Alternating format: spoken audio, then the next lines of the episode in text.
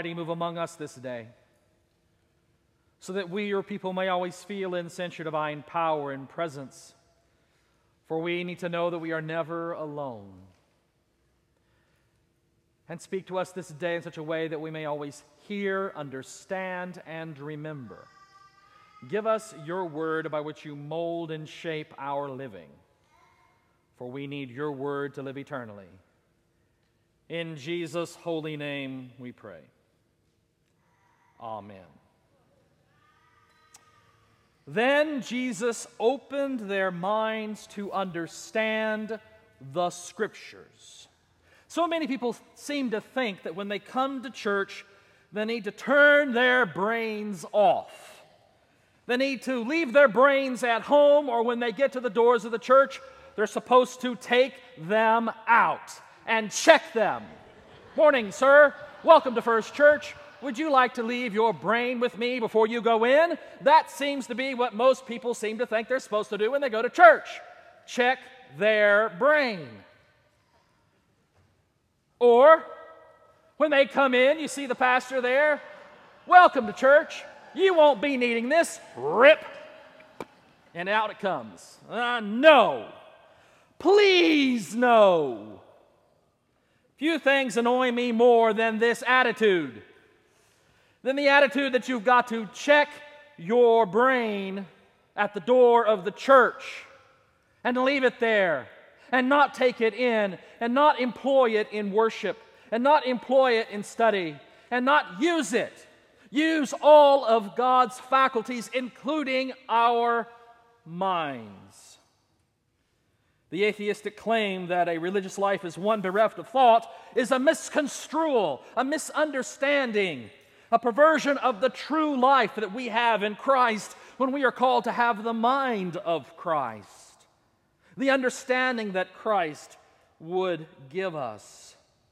One must use all of one's God given faculties, including one's mind. Indeed, here in Luke's gospel, we find Jesus opening the minds of his disciples to understand the scriptures. This is important. We're supposed to be active in talking, thinking, articulating, pondering, exploring our faith, in considering our faith, in reasoning our faith. The United Methodist Church has its beautiful motto open hearts, open minds, and open doors. It's not just an empty motto, we mean it. We expect you to open your mind, not check it at the door, not pull it out and throw it away. We expect you to use your mind. The United Methodist Church employs the tools of Scripture tradition, experience, and reason in articulating our theology. Our theology is rooted in Scripture, it is interpreted by the traditions of the church. It is interpreted by our experience as Christians and by our minds, by our brains, by our reason. As we understand and articulate the faith, we have freedom to think freedom to differ, freedom to disagree. Guess what? You do not have to believe like I do. You do not have to believe everything that I believe. I want you to think and believe and exercise faith for yourself. You don't have to parrot everything that I say. In fact, if you did, I'd be afraid. Some churches are like a whole bunch of zombies. Yes, Master, tell us what to say and we will say it. No. I want you to think. Learn how to think with the mind of Christ that Jesus Himself has opened to understanding the Scriptures. That is what my ministry is about sharing the love and the presence of God and opening the mind of faith Indeed, I begin every sermon, every sermon, with a prayer. I opened it today. Almighty God, move among us this day, so that we, your people, may always feel and sense your divine power and presence. For we need to know that we are never alone. That's the message of the Good Shepherd that I preached several weeks ago. Move among us this day so that we, your people, may always feel and sense your divine power and presence. That's the message of the Good Shepherd. Be with us to shepherd us, to guide us, to take care of us. That's an important aspect in my own ministry, the ministry of real presence, to understand that all the means of grace communicate to us the very real presence of Jesus. The presence that moves among us to give us a sense of the divine presence and that we are never alone. But it doesn't end there. That's not all of it. And speak to us this day in such a way that we may always hear, understand, and remember. Give us your word by which you mold and shape our living. For we need your word to live eternally. In Jesus' holy name we pray. Amen. Those three words hear, understand, and remember. They're all important. All three of them are critical. We must be willing and ready to hear, to listen, to receive internally. We can sit there and hear, and the words go in one ear and out the other, not intercepting any gray matter in between, especially if you've left it at home, friends. So you got to hear first. Understand, which means you process it, it takes your brain to do that. And remember, that also takes your brain. Hear, understand, and remember. And only Jesus can open our minds to the mysteries of the gospel of Jesus Christ. Only Jesus can open our minds to the Holy Scriptures of the faith. Only Jesus can open our faith to hear, to understand, and to remember. That prayer highlights how God enlivens our minds. We must hear, we must understand, and we must remember. No more taking our brains out and leaving them at the door of the church. No more pulling the brain out and throwing it away, friends. You must keep it, have Jesus open it, and you must use it. You must hear, understand, and remember. Ooh. So let's do that. United Methodist Church is not unique in this, but it's one of its basic characteristics is that it does its theology in its hymnody. The United Methodist Hymnal is an amazing book of theology. If you want to know what United Methodists believe, open the hymnal and start looking at the hymns. Look at the words of the hymns. Now, we sang two hymns today that most of you probably didn't know. You may have heard the tune somewhere, but you didn't know those words, probably didn't. They're two of my favorite wor- hymns because they contain powerful theology.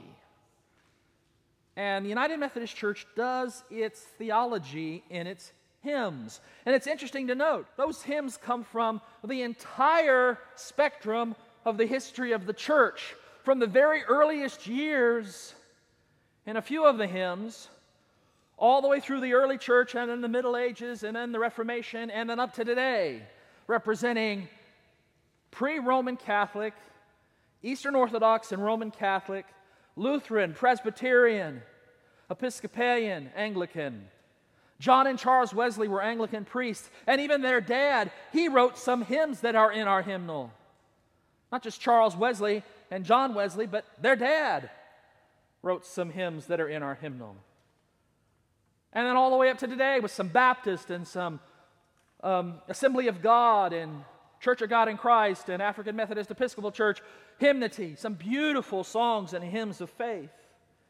If you want to know what the United Methodists believe, take a look at the hymnal. We sing our faith. Now, unfortunately, so frequently the, some of the modern praise music doesn't have much depth of theology, but some of it does. And one of the songs that we've been singing as our prayer for illumination has beautiful theology in it, some powerful biblical images in it. I've had several people ask me about this song and ask me what some of the words are in this song, which is El Shaddai.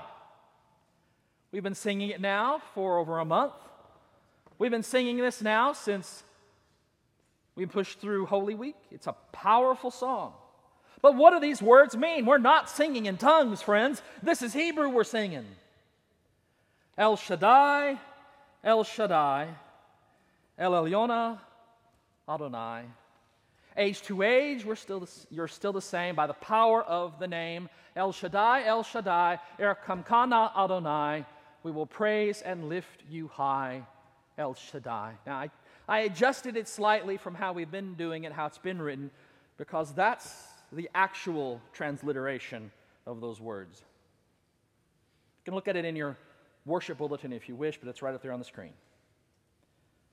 Now, what are these words? El Shaddai, El Elyon Adonai, and especially that mouth twister, Er Kamkana Adonai. Well, let's go through it slowly. Let's start at the beginning. El Shaddai. El Shaddai, El Shaddai. There it is in Hebrew. El Shaddai. Now, the first word, now, by the way, Hebrew is written from right to left. Not left to right, right to left. And you see over there on the right, you see El. Now, I'm a human being. That is what I am. God is an El. The word means God in Hebrew. El means God. So every time you see that in Hebrew, it means God. Shaddai is another Hebrew word.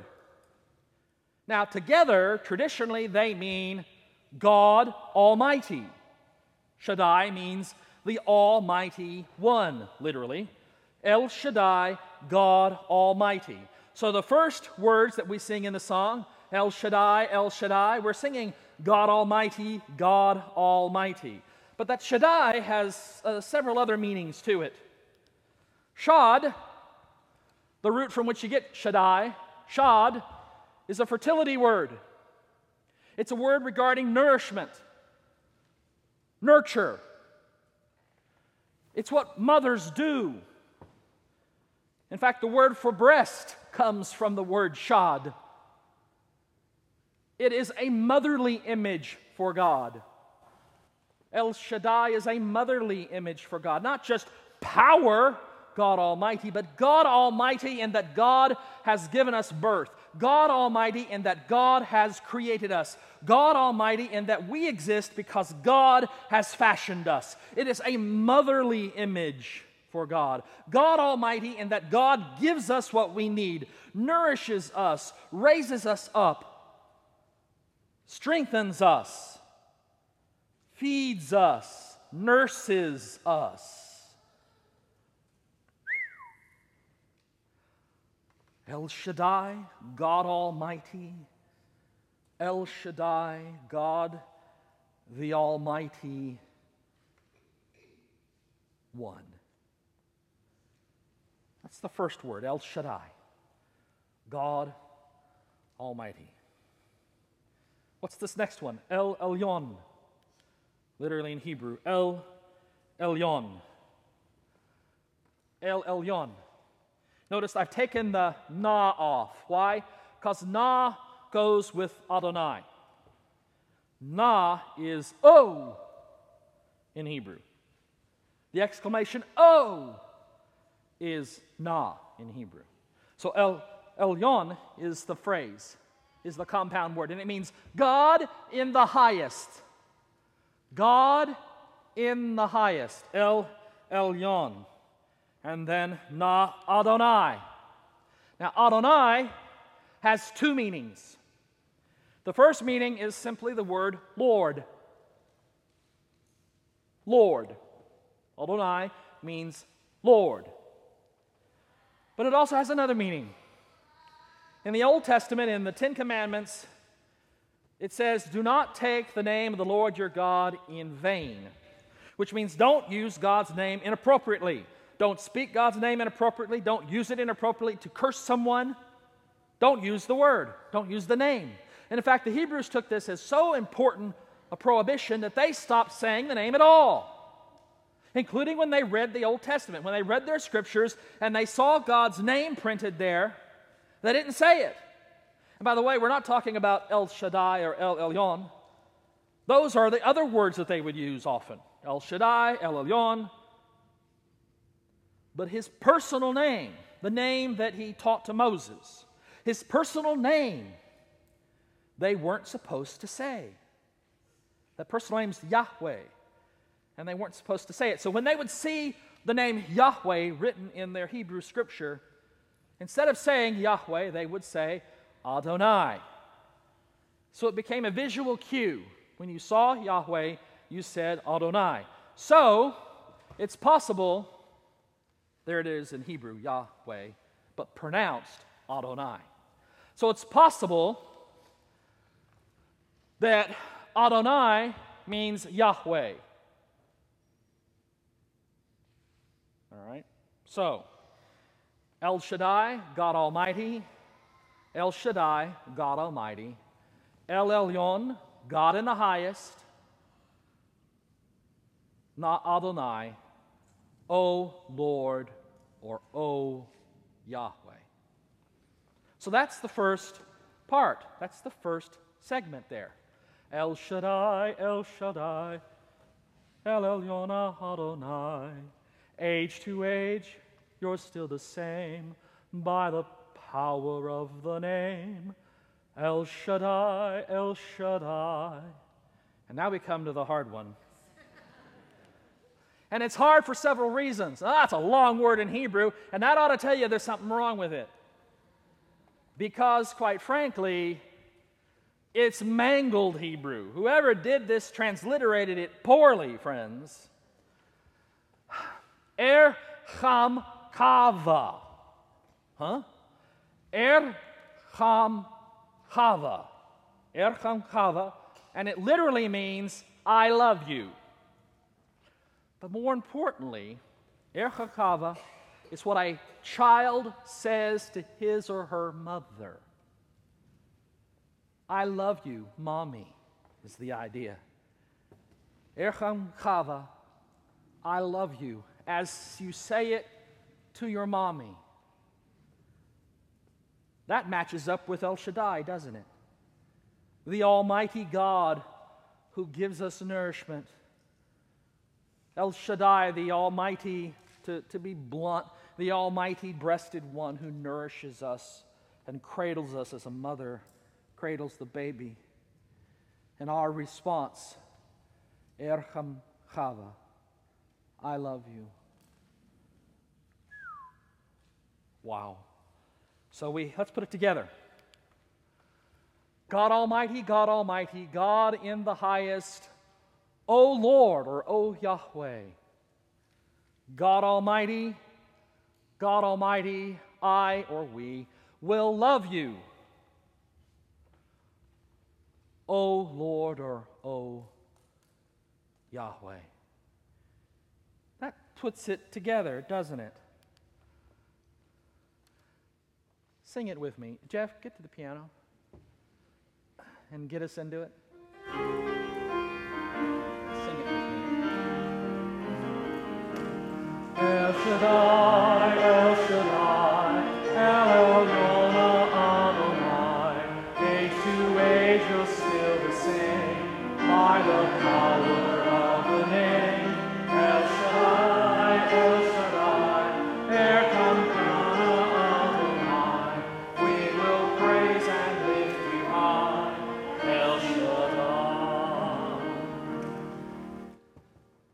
Song contains beautiful theology about who God is, about what God does for us, about our relationship with God, and how we are called to lift God high in our living, in our proclaiming, in our preaching, in our witness, in all that we do and have and are, we are called to lift God high.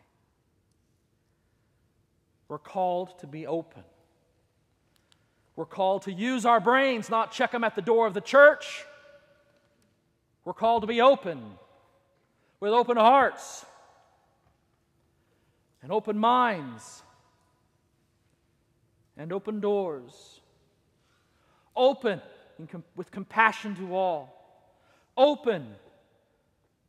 Open to the thoughts and the dreams and the hopes and the interpretations that we would bring to the Word of God, that God would open our minds to articulate and open doors to receive all into the family of faith. That's what we're called to do and be. That's what it means when it says in Scripture that Jesus opened the minds of the disciples so they could understand the Scriptures. Jesus opened their minds, gave them understanding, gave them a base for interpretation and proclamation. And we are called to follow in that example. We're called to follow the God El Shaddai, El Elyon, Adonai. Called to follow the blessings of Jesus Christ our Lord. Proclaim that we love God and lift him high before all. In the name of the Father and of the Son and of the Holy Spirit. Amen.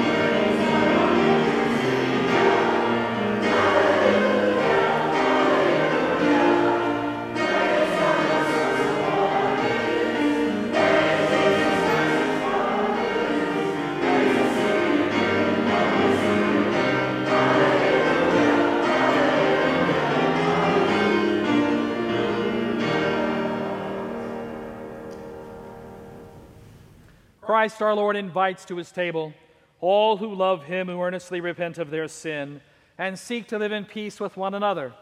Therefore, let us confess our sin before God and one another.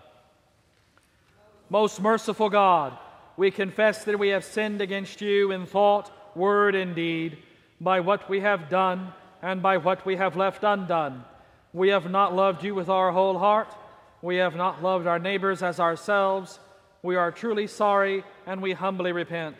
For the sake of your Son, Jesus Christ, have mercy on us and forgive us, that we may delight in your will and walk in your ways to the glory of your name. Amen.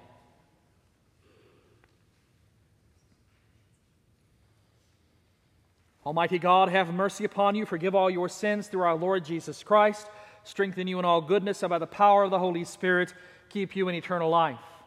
Amen. You may be seated.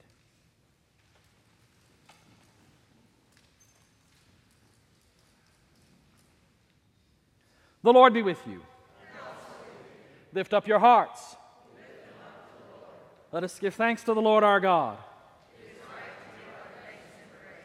It is right and a good and a joyful thing, always and everywhere, to give thanks to you, Father Almighty, creator of heaven and earth you formed us in your image and breathed into us the breath of life. When we turned away and our love failed, your love remained steadfast. You delivered us from captivity, made covenant to be our sovereign God, and spoke to us through your prophets. And so, with your people on earth and all the company of heaven, We praise your name and join their unending hymn.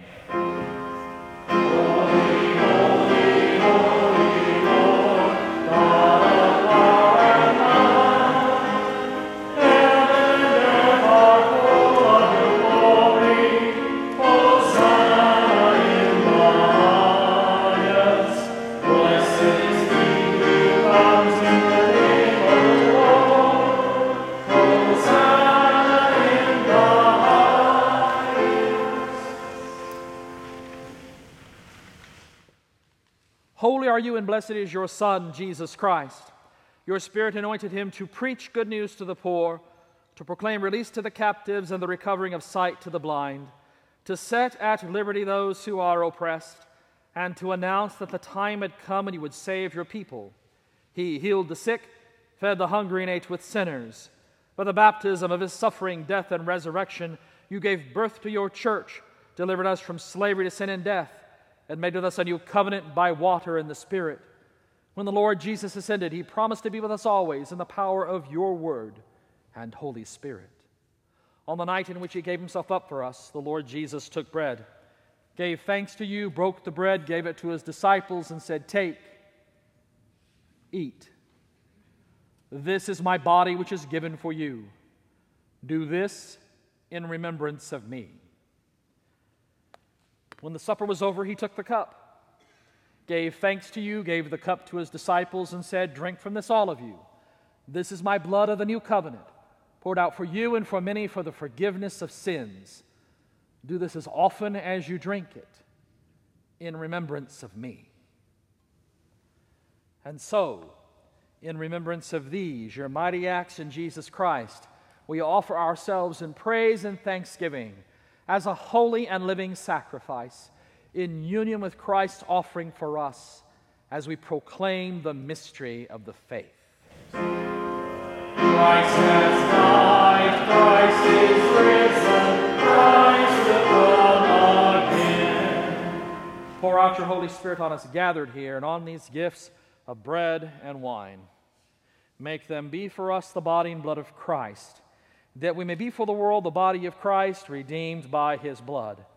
By your Spirit, make us one with Christ, one with each other, and one in ministry to all the world until Christ comes in final victory and we feast at his heavenly banquet. Through your Son, Jesus Christ, with your Holy Spirit and your holy church, all honor and glory is yours, Almighty Father, now and forever. Amen.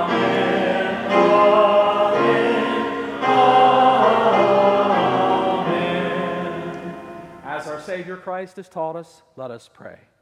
Our Father, who art in heaven, hallowed be thy name. Thy kingdom come, thy will be done, on earth as it is in heaven. Give us this day our daily bread, and forgive us our trespasses, as we forgive those who trespass against us. And lead us not into temptation, but deliver us from evil. For thine is the kingdom, and the power, and the glory forever. Amen. If those who are assisting would come forward at this time. Alleluia, Christ our Passover is sacrificed for us. Therefore, let us keep the feast. Alleluia. In your presence,